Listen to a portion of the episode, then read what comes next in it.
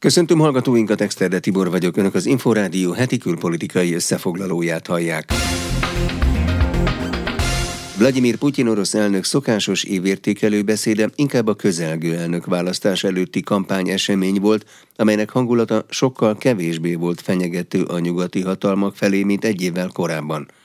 Vigócki Máté Oroszország kutató elemzését Várkonyi Gyula foglalta össze. Az orosz parlament két háza előtt tartotta a szokásos évértékelő beszédét Vladimir Putyin orosz elnök. Az ott elhangzottakat Vigócki Máté, a Matthias Corvinus kollégium geopolitikai műhelyének Oroszország szakértője értékelte. Nagyon érződött a beszéden, hogy ez egy hónappal az oroszországi elnökválasztások előtt történik, ezért ilyen értelemben nekem az az érzés, hogy inkább egy kampánybeszédet hallhattunk. A beszéd elején esett szó a háborúról, a nyugattal való szembenállással, de a beszédnek 90-95%-a az inkább a belpolitikáról szólt, és nem is feltétlenül Oroszország mostani helyzetéről kaphatunk egy képet, hanem arról, hogy Vladimir Putyin hogyan tekint a jövőbe egészen 2030-ig, milyen projekteket szeretne indítani, milyen célokat, eredményeket szeretne elérni. Volt szó arról, hogy hogyan kell az oktatást fejleszteni, a tanárok bérét megemelni, hogy hogyan szeretne új egyetemeket építeni. Nagy szó esett a, a régiók fejlesztéséről, vasútfejlesztésekről, a kis és középvállalkozások adósságának az elengedéséről. Putyin elnök ostobaságnak nevezte azt az állítást, amely szerint Oroszország Európa megtámadására készülne. Ugyanakkor megismételte korábbi álláspontját, amely szerint ezt a háborút nem Moszkva robbantotta ki. Oroszország meg tudja védeni a saját érdekeit, sőt az is elhangzott, hogy Oroszországnak olyan fegyverei vannak, például atomfegyverek, amivel valódi fenyegetést tud jelenteni a NATO tagállamainak. Viszont érdemes összehasonlítani ezt a beszédet a tavalyi beszéddel. Tavaly sokkal nagyobb hangsúlyt kapott a háború. A tavalyi beszéd ilyen értelemben sokkal fenyegetőbb volt a nato nézve, mint a mostani. Ilyen értelemben szerintem ez inkább egy ilyen belpolitikai beszéd volt. Az orosz elnök jelezte, hogy bár kész tárgyalni Washingtonnal a hadászati egyesúly kérdéseiről, de nem hagyja magát ezekbe belekényszeríteni. Várkonyi Gyula, Inforádió 88,1. Európai szárazföldi csapatok Ukrajnába küldéséről beszélt Emmanuel Macron francia elnök. Részletek Varga Munikától. 20 európai vezető részvételével tartottak konferenciát Párizsban hétfőn arról, hogy lehet az orosz agresszióra adott európai válasz hatékonyabb. A tanácskozáson lőszerek küldéséről döntöttek, emellett megállapodtak, hogy létrehoznak egy koalíciót, ami olyan rakétákkal látná el Ukrajnát, amikkel mélyen az orosz vonalak mögött tudnának csapásokat mérni. A vendéglátó Emmanuel Macron francia elnök felvetette annak lehetőségét is, hogy csapatokat vezényeljenek Ukrajnába. Úgy fogalmazott, idézem, nincs ugyan konszenzus csapatok Ukrajnába küldéséről, de a kérdést mindazonáltal nem lehet kizárni.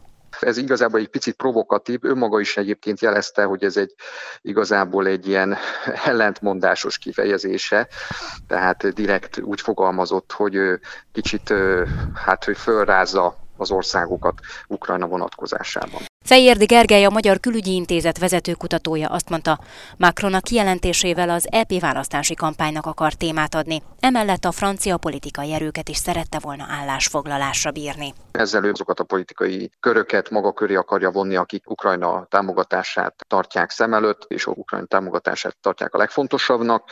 Ugye ezek elég komoly erők egyébként, politikai erők Franciaországban, ez gyakorlatilag meg is osztja a politikai palettát két részre, tehát ez még messze nem ott tartunk láttunk, hogy Franciaország akár katonákat küldene oda, de ezt hosszú távon nem tartja kizártnak a, a francia vezetés. Emmanuel Macron szavaira a Kreml is reagált. Dimitri Peszkov szóvivő azt közölte, közvetlen katonai összecsapáshoz vezet Oroszország és a NATO között, ha a nyugati kontingenseket vezényelnek Ukrajnába. Szijjártó Péter Magyarország külgazdasági és külügyminisztere pedig azt közölte, sem fegyvereket, sem katonákat nem vagyunk hajlandóak küldeni Ukrajnába. A háborút nem mélyíteni és szélesíteni kell, hanem befejezni. Emmanuel Macron vitákat kiváltó kijelentését kedden a francia külügyminiszter is kommentálta. Azt mondta, a nyugati csapatok ukrajnai jelenléte nem jelenteni a hadviselés küszöbének átlépését.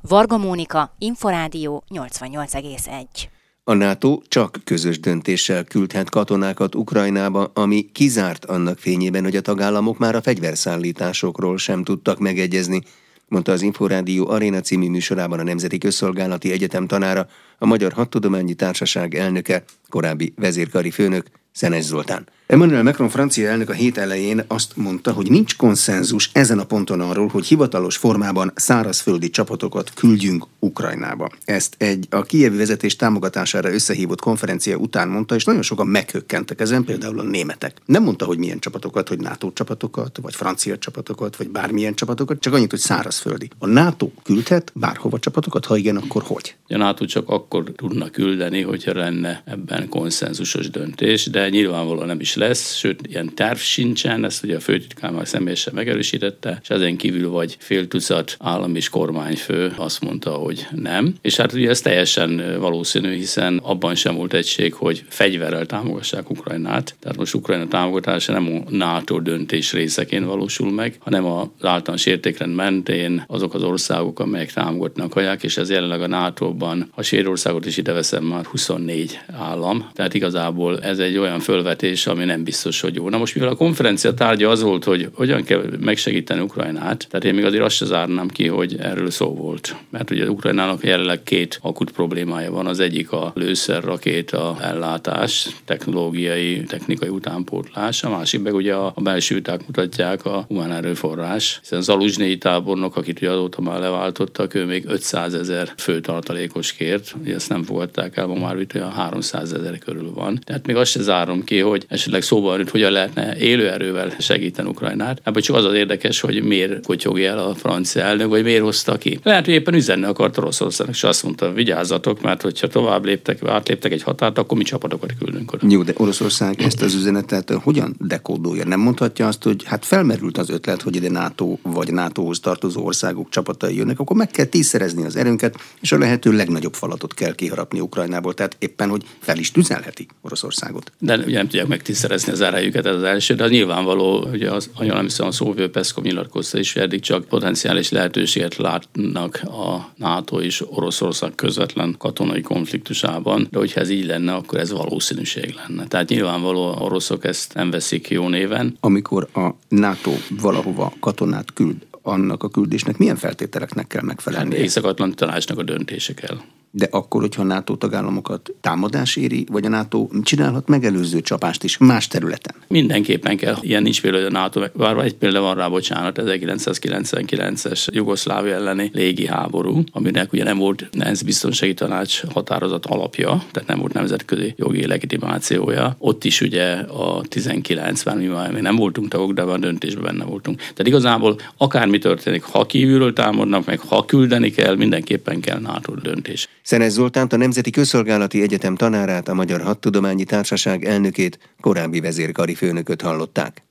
Világtükör Titkos kémbázisokat hoztak létre Ukrajnában az orosz határ közelében az amerikai CIA segítségével.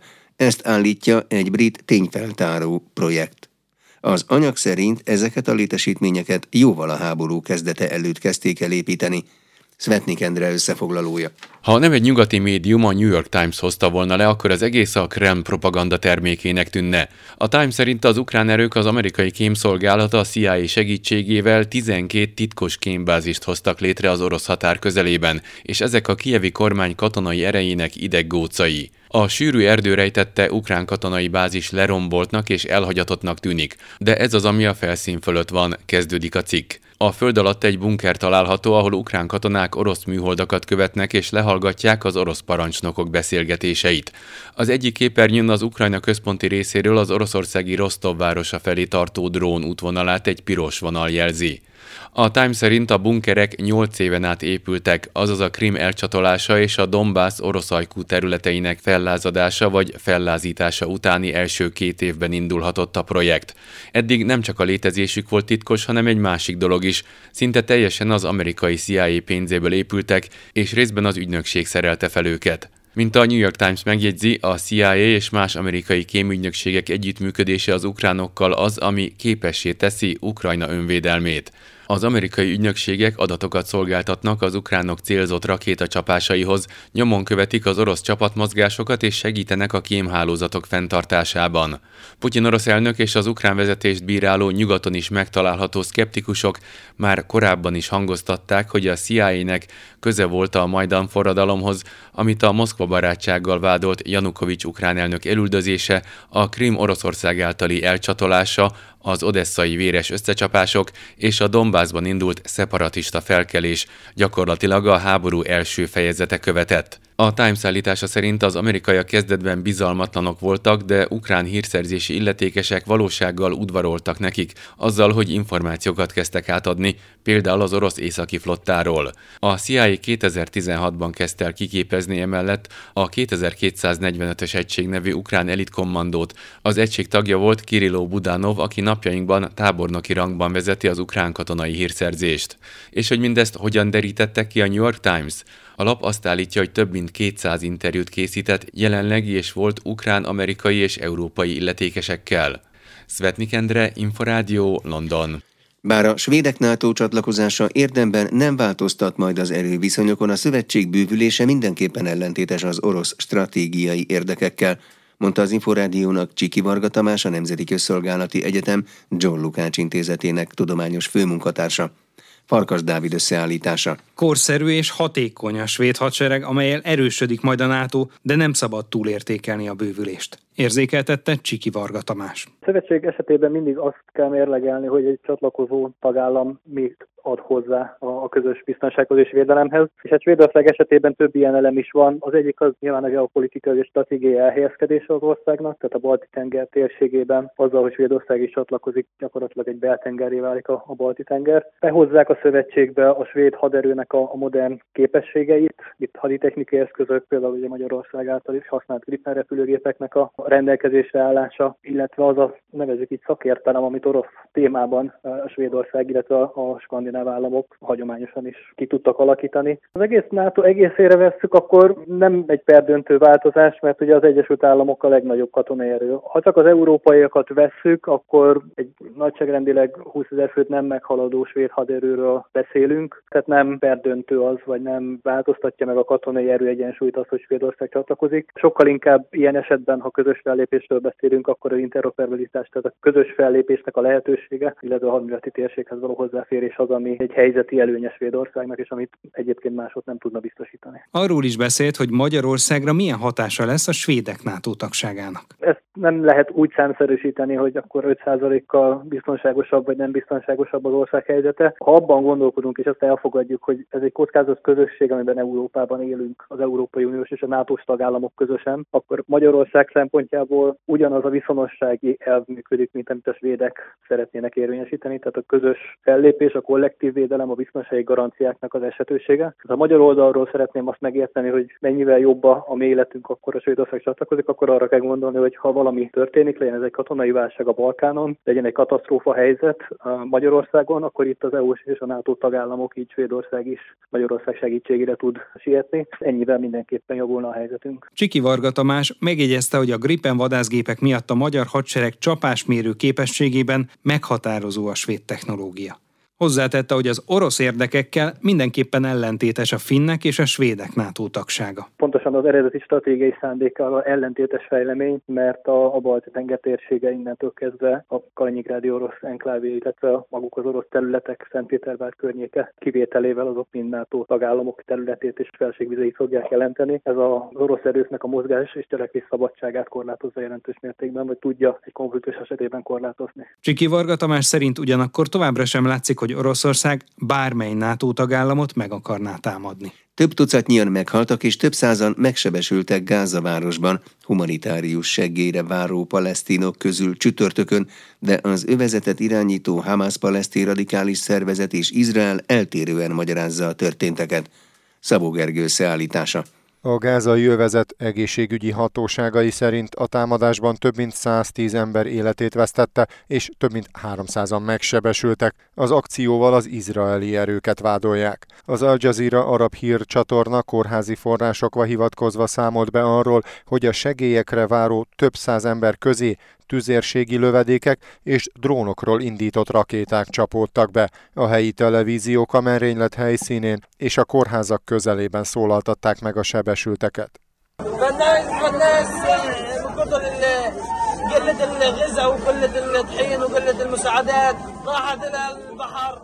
Az izraeli hadserege közben közölte, nincs tudomása arról, hogy a területet megtámadták volna.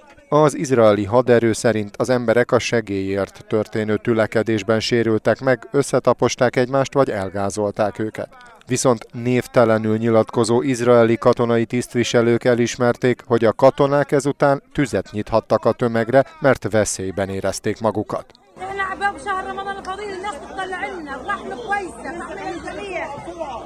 A Fehérház közölte, hogy Joe Biden amerikai elnök megvitatta a tragikus és aggasztó incidenst Egyiptom és Katar vezetőivel, valamint szót ejtettek az izraeli túszok szabadon bocsátásának és a 6 hetes tűzszünet biztosításának lehetőségeiről is. Mahmoud Abbas palesztin elnök szerint az izraeli megszálló hadsereg által elkövetett mészárlásról van szó, amelyet segélyszállítmányokra várakozó emberek ellen követtek el. Szaudarábia, Egyiptom és Jordánia azzal vádolta Izraelt, hogy hadserege az incidens során szándékosan támadta civilekre. Közös nyilatkozatban emellett felszólították az izraeli kabinetet, hogy biztosítsa az övezetbe tartó segélyek célba juttatását, a nemzetközi közösséget pedig arra, hogy határozott lépésekkel gyakoroljon nyomást Izraelre a nemzetközi jog betartása és az azonnali tűzszünet elérése érdekében. Az október 7-e óta tartó háborúban a gázai egészségügyi minisztérium csütörtöki közlése szerint eddig legkevesebb 30 ezer palesztin vesztette életét, és 70 ezeren megsebesültek. Szabó Gergő, Inforádió 88,1. Az izraeli kormány bemutatta az egyiptomi határ közelében fekvő Rafak elleni támadás és a civilek kimenekítésének terveit. Erről kérdeztem Csicsman Lászlót, a Budapesti Korvinus Egyetem egyetemi tanárát. Civileknek a védelme az elég nehéz lesz, tehát biztos, hogy magas civil áldozatokkal fog járni ez a következő hadművelet is, ami pedig hát növelni fogja az Izrael nehezedő nyomást. Szerintem az világosan látszik, hogy Izrael eldöntötte, hogy akár lesz rövid távon megállapodás most a Hamasszal a túlszügyben, akár nem, de hogy végre hajtja a Rafaki eh, támadást, tehát jelenleg minden arra utal, hogy nincs semmi, ami Izraelt eltántorítaná ebben a kérdésben. Az izraeliek, a kormányuk és a hadseregük mellett vannak most is ebben a kérdésben? Hát én azt gondolom, hogy nyilván folyamatosan változik, és tüntetések is voltak az elmúlt napokban Tel Avivban. Szerintem a túlszügy ez a legfontosabb, ami a társadalmat mindenképpen jelen pillanatban egyesíti, tehát még mindig több mint száz izrael, illetve amerikai állampolgár tart a Hamas, illetve a palesztinai iszlám csihád fogva, és hát én azt gondolom az ő kiszabadításuk az elsődleges. Ugyanakkor azért abban egyetértés van, hogy, hogy a Hamaszt azt fel kell számolni, és hát várhatóan egyébként északon, Libanonban is lesznek hadműveletek az elkövetkezendő hetekben. Képes az izraeli társadalom elfogadni azt, hogy sok túsz meghalhat egy ilyen hadműveletben, hiszen ha tudnák, hogy hol vannak, akkor már kiszabadították volna őket. Hát ez egy nehéz kérdés, azt gondolom ez jelentős sokkot fog okozni. Ugye azt is tudjuk, hogy azért a túszok egy rész életét vesztette már az elmúlt hetekben, de az is látható a hírekben, hogy küszöbön el egyfajta megegyezés, amelyel kapcsolatban Netanyahu kormányfő is hát úgy nyilatkozott, hogy ha sikerül egy ilyen átmeneti tűzszünetet kötni, akkor ez csak ki fogja tolni szintén a Rafaki hadműveleteket, de, de nyilvánvalóan a túszok közül is lesznek halálos áldozatok az elkövetkezendő napokban, hogy akár hogyha Rafahi hadművelet előre megy. Ha a Hamaszt megsemmisíti az izraeli hadsereg, akkor kivel lehet tűzszünetet kötni? Hát ez a legnehezebb kérdés. Ugye az Egyesült Államok kívülről próbál egyfajta nyomást gyakorolni, hogy a palesztin hatóságot újjá lehetne szervezni. Többek között ez egyik ok, hogy a palesztin kormány a tegnapi napon lemondott, de Izrael teljes egészében kizárta ezt, tehát Netanyahu egy pár nappal ezelőtt bemutatott egy tervet, és abban kijelentette, hogy Izrael nem fogadja el sem a palesztin hatóságot, sem a Hamas, hanem úgy fogalmazott Netanyahu, hogy hogy itt az adminisztrációban tapasztalatot szerzett civileknek kellene Gázát átadni, Gáza irányítását átadni, izraeli katonai ellenőrzés mellett. Hát én ebben szkeptikus vagyok, hogy, hogy hol vannak azok a palesztin civilek, akik nem a Hamashoz vagy nem a Fatahhoz tartoznak, és képesek a gázai övezetet irányítani az izraeli hadsereg tartósan képes a gázai övezetet hatalmában tartani, és ott megszervezni a közigazgatást, tehát magyarán egy kvázi kormányként működni? Én azt gondolom, hogy óriási áron, de igen. Tehát azért az elmúlt években láttuk azt, hogy az izraeli hadsereg képes megszállás alatt tartani területet. A közigazgatás az már egy nehezebb kérdés, hiszen 2,3 millió ember fölött kell rendelkezni, akik hát ráadásul az elmúlt heteknek a borzalmait élték át. De azt gondolom, hogy mindent egybevetve Izraelnek nem érdeke az, hogy, hogy hosszú távon jelen legyen Gázában. Jól lehet a kormányfő ugye többször jelezte az elmúlt napokban, hogy Izrael nem fogja tartani a katonai ellenőrzés mind a gázai vezet, mind a nyugati part felett, és egyoldalú nemzetközi diktátumokat pedig nem fog elfogadni a palesztin állam létrehozása érdekében. A kétállami megoldás az bármilyen szinten napirenden van még? Hát én azt gondolom, hogy Izrael ezt teljes egészében elveti, viszont a nemzetközi nyomás az óriási. Szaúd-Arábia, az Egyesült Arab Emírségek, tehát általában az arab országok egyértelműen ehhez kötik az Izraellel való együttműködést, további együttműködést, hogy valamilyen formában a két államos megoldás érvényesüljön. Az Egyesült Államok miközben azért számos ponton támogatja az Izrael, nyilván szintén szeretné ezt a konfliktust megoldani, ugyanakkor azért úgy tűnik, hogy Izraelben ebben a kérdésben egyfajta egység van, kevés olyan hangot hallunk, akik a két állami megoldásban látják a megoldást, úgyhogy én ebből a szempontból azt gondolom, hogy jelenleg ezt Izrael nem fogadja el semmilyen formában. Csicsman Lászlót, a Budapesti Corvinus Egyetem egyetemi tanárát hallották. Az elmúlt fél órában az Inforádió heti külpolitikai összefoglalóját hallották. Köszönöm a figyelmüket, Exterde Tibor vagyok.